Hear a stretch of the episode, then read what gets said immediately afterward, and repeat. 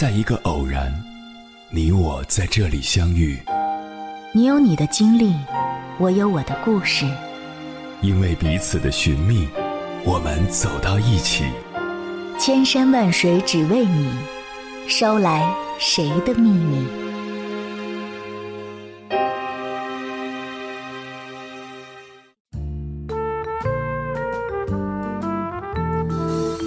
欢迎回来，各位夜行者，这里是正在直播的中国交通广播心灵夜话栏目《千山万水只为你》，深夜不孤单，我是迎波，我要以黑夜为翅膀，带你在电波中自在飞翔。每年的端午都是一个充满争论的节日，粽子是甜的还是咸的？祭奠屈原还是伍子胥？近两年最著名的问题莫过于祝词是“端午快乐”还是“端午安康”。祝你快乐可以说是所有节日的基本操作，新年快乐、国庆快乐、中秋快乐。但为什么偏偏在端午节的时候会出现“安康”二字呢？接下来，千山万水只为你，跟朋友们分享的文章选自中国历史研究院，名字叫。把恶月过成端午，是中国人对困难最硬核的表达。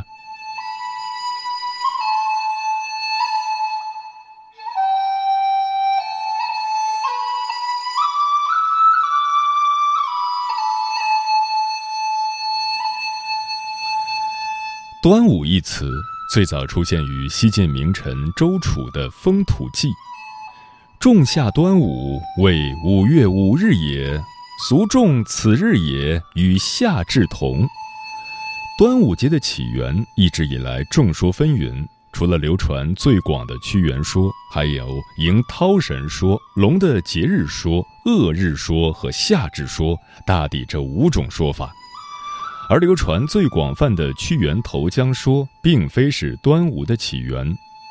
包括著名学者闻一多先生的《端午考》、端午的历史教育在内的众多资料显示，端午节民俗出现的时间比屈原早得多。当我们在继续深入探究历史时，端午才显露了它真实的一角。在众多端午的说法中，不论是对神明的祈求，还是对时令的描述，都指向一个问题。农历五月是一个事件频发、灾祸交织的时期。农历五月开始入夏，阳光热辣，气温猛升，南方气候潮湿，细菌蚊蝇滋生，衣物容易霉烂，稻田易遭虫害，因此毒虫横行，食物腐败，导致疫病开始蔓延在生活中。所以人们普遍认为，农历五月是毒月、恶月，五日是恶日，五月五日这一天更被认为是恶月恶日。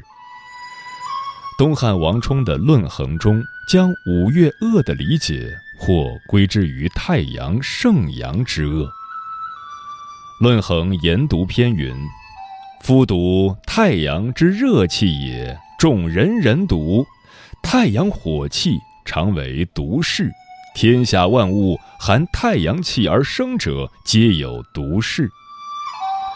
对于入夏以后自然与生态所产生的各种巨大变化，当时的人们由于对自然的认识不足，第一反应是恐慌，于是便采取不婚嫁、不建房、不砌灶、不搬家、不造船等回避的方法。接着就是恐慌的进一步扩散。历史上我们最熟知的跟端午相关的传说故事，大多跟死亡有关。比如，屈原五月五日自投汨罗而死，楚人哀之，每至此日，则以竹筒注米，投水祭之。又比如，吴王夫差听信谗言，赐死伍子胥。并在五月五日这天取子胥之尸体，装在皮革里，投入大江。再比如，曹娥是东汉上虞人，父亲溺于江中，数日不见尸体。当时孝女曹娥年仅十四岁，昼夜沿江嚎哭。过了十七天，在五月五日也投江，五日后爆出负尸。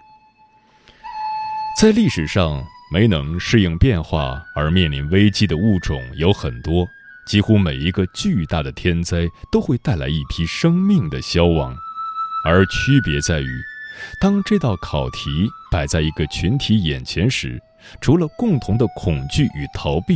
人们必须开始学会如何化解，如何面对。在恶月恶日的五月初五，人们采取了一系列实际应对变化的措施，用以祈福纳祥、压邪攘灾。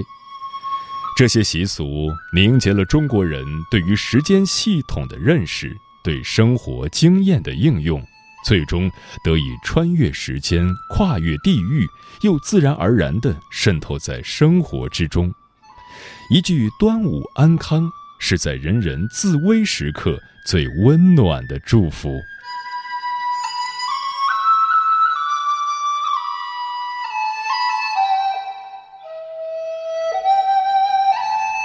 遵循所有文明发展的规律。最开始的时候，人们面对困难都想寻求神明的庇护，所以贴符设毒成为了蒙昧时期的驱毒法门。在科技和认知极其低下的古代，人们能做的不多，驱毒的方式只有两个：诅咒和恐吓。早在夏商周时期，人们就已经习惯了在夏至前后做一些挂在门头的事物来驱邪。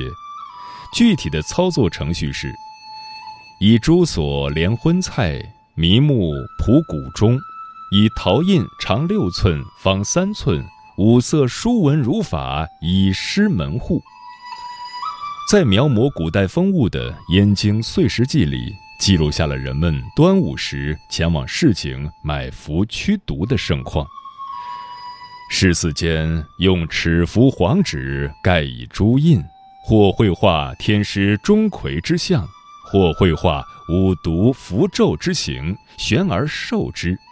都人士争相购买，瞻之中门，以避岁恶。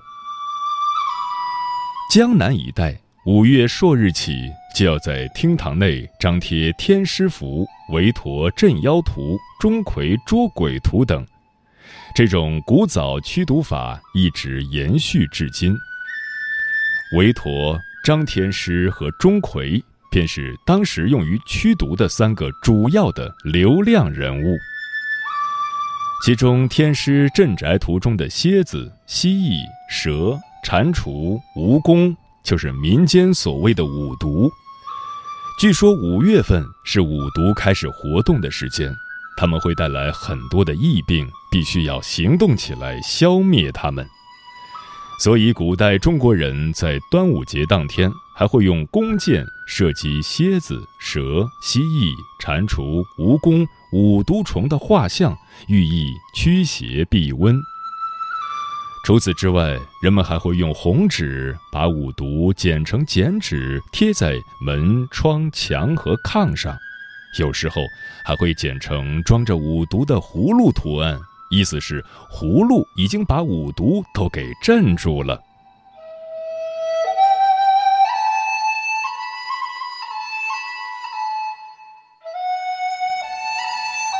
渐渐的，人们在生产生活中发现，自然界中有一些草药和矿石竟然有着驱虫驱毒的效用，于是有人开始尝试利用它们来创造自己的驱毒法宝。零星的只言片语、个人经验开始不断堆叠，衍生出具体可靠的某种通用准则，在一再实践和应用中，成为了心照不宣的公共规则。规则一：采菖蒲艾草，向自然借来力量，保护身体。菖蒲为天中五瑞之首。因为生长的季节和外形被视为感百阴之气，叶片呈剑形，插在门口可以辟邪。菖蒲后被称为蒲剑，可以斩千邪。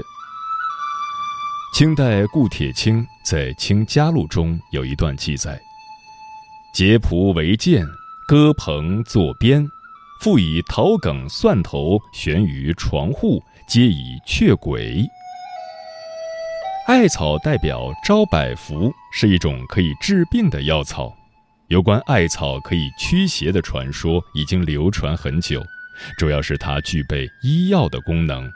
人们相信，艾草插在门口可使身体健康。《荆楚岁时记》中记载：“鸡未鸣时，采艾似人形者，揽而取之，收以久病甚验。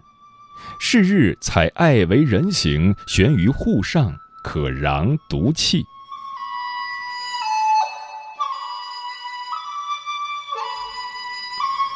规则二：采雄黄，凭智慧加工药物，驱散虫毒。雄黄是一种矿物质，也是一种常用的中药。如果说是药三分毒，那么雄黄应该有五分。时至今日，仍有人因服用雄黄不当中毒，甚至丧命。但它对于驱虫杀毒却有奇效。《本草纲目》里记载。少量服用雄黄可以泻内毒，外敷有杀菌镇痛的功效。自唐代以来，我国大部分地区端午节都有饮雄黄酒的习俗。据《清嘉录》记载，研雄黄末，泻蒲根，或酒饮之，谓之雄黄酒。民间于此日将蒲根切细晒干，拌上少许雄黄，浸白酒。亦有单独用雄黄浸酒者，制成雄黄酒。这一举动让人想起了一句话：“那些杀不死我们的，终将使我们更强大。”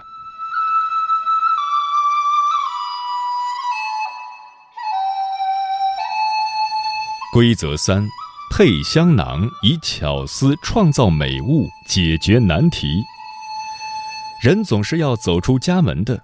插在家中的艾草并不能起到随时保护的作用，手拿一捆艾草出门既不方便又不美观，那该怎么办呢？装有草药的香囊应运而生。香囊又叫香袋、香包、荷包等，有用五色丝线缠成的，也有用碎布缝成的，内装香料，佩在胸前，香气扑鼻。端午以赤白彩造如囊，以彩线贯之，触使如花形。香囊内有朱砂、雄黄、香药，外包以丝布，清香四溢。再以五色丝线衔扣成锁，做各种不同形状，结成一串，形形色色，玲珑夺目。这些随身携带的袋囊内容物几经变化。从稀罕的棒粉、驱邪的灵符铜钱、避虫的雄黄粉，发展成装有香料的香囊，制作也日趋精致，成为端午节特有的民间手工艺品。从纯天然的艾草菖蒲，到粗加工的雄黄酒，再到精致便携、拥有审美趣味的香囊。中国人凭借自己的智慧和力量，将凶险的恶月过成了安康的端午。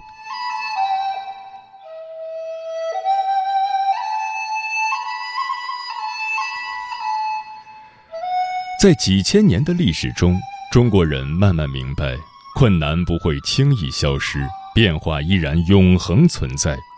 当我们应对困难的时候，不仅需要合适的工具和方法，更需要一种从容不迫的自信和众志成城的信念。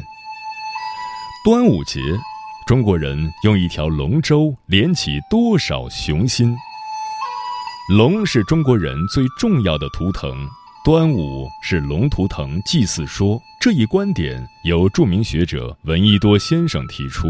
他在端午考端午的历史教育中考证，在距今至少四五千年前，住在江南的吴越民族，由于受到水旱灾害和瘟疫虫害的威胁，便以有神力的龙作为自己民族的图腾。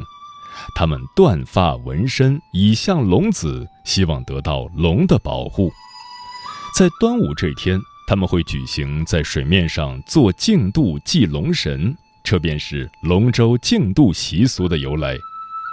多个人同时集中在同一个龙舟上，通过全体成员有节奏的通力合作来赢得胜利。在这个过程中，同舟共济、人舟合一是最高境界。中国人是世界上最笃信集体力量的民族。众志成城，同仇敌忾。在几千年间，中国人靠着团结的力量，彼此支撑，度过了一个又一个难关。端午节，中国人用一个“粽”子包容种种变化。人们在端午节期间吃的粽子，是端午节最为核心的元素。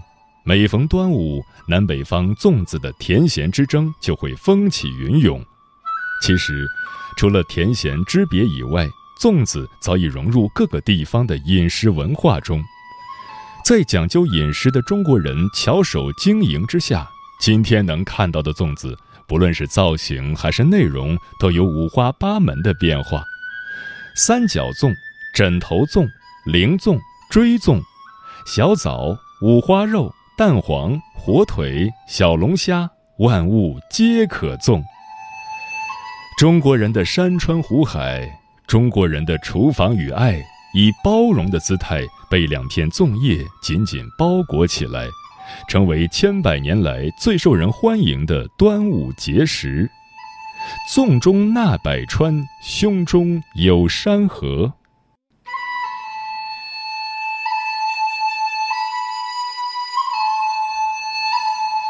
端午节承载着非同寻常的意义。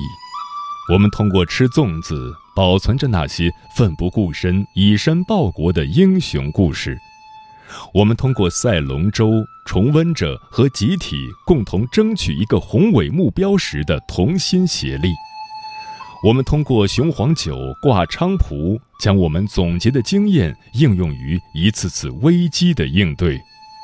这是端午的力量，它是一支桨。我们不断借助这个特别的日子，得以重返那些我们倍感骄傲自豪的事情，那些我们情不自禁就能脱口而出的家国天下、多难兴邦。我们站在屈原、伍子胥的身侧，我们彼此照见勾连，在春天来临之前，共同忍耐最后一场雪。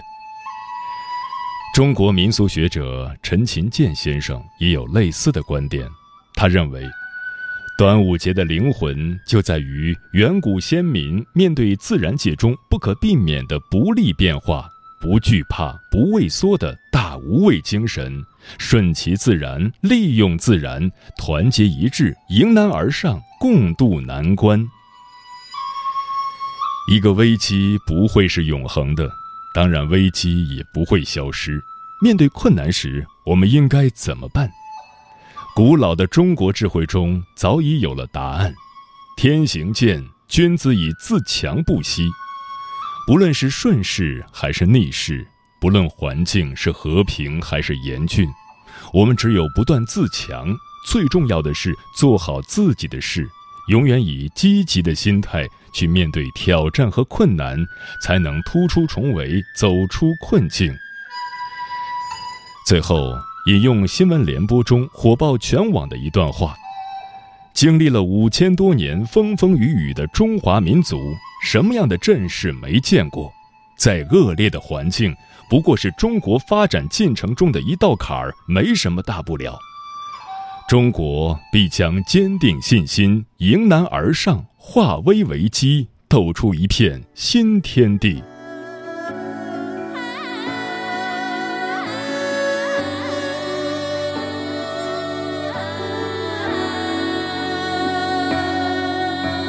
长叹息，咽涕息，哀民生之多艰。雨虽好修，夸一节气息。随儿细听，集体寓意会相信，有生之意难拆。一语心之锁山兮，虽酒思齐永未回。园林修枝好当心，中不差风明星，中女寄语，知恶美心，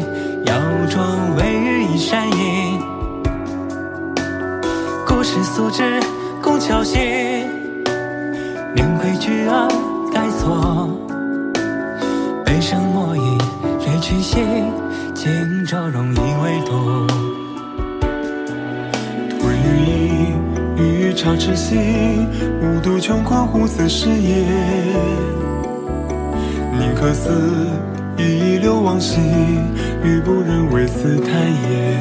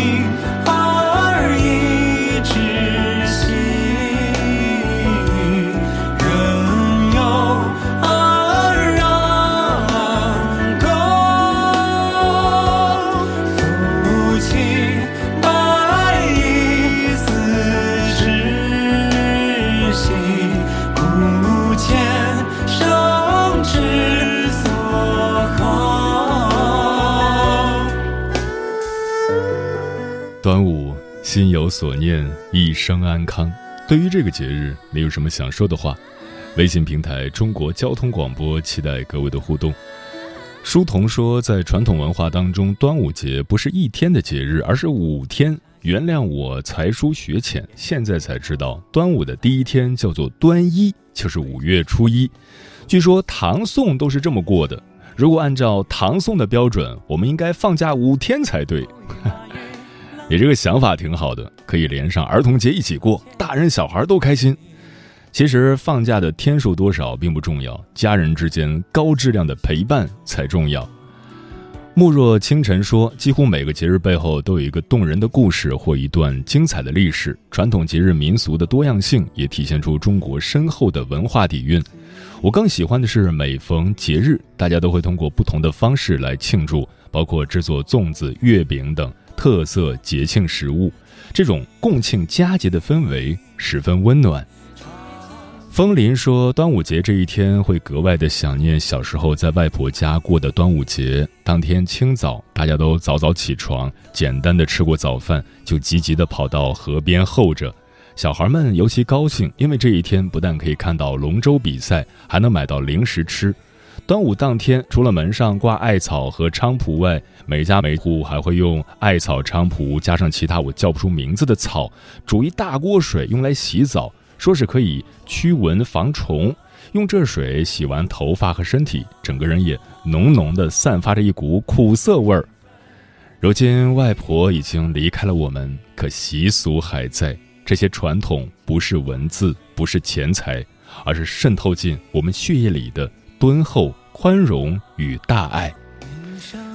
刘先生说：“我们湖南作为屈原故里，赛龙舟是每年端午节的一项重要活动。”宋代诗人黄公绍的《潇湘神》就描写了赛龙舟的情景：“看龙舟，看龙舟，两滴未斗水悠悠，一片笙歌催闹晚，忽然鼓噪起中流。”人生其实也如龙舟竞渡一般，需要耐得住性子，蓄势待发，奋力拼搏。嗯，说得好。关于传统节日，作家冯骥才说过一句话。中国人的精神文化传统，往往就是依靠代代相传的一年一度的节日继承下来。在岁月这条长河里，包括端午在内的每一个传统节日，都如一朵朵泛起的浪花。这一朵朵浪花，正是岁月更迭的仪式，见证了在河中嬉戏的我们一点点的长大，一点点的感悟人生的节奏和意义。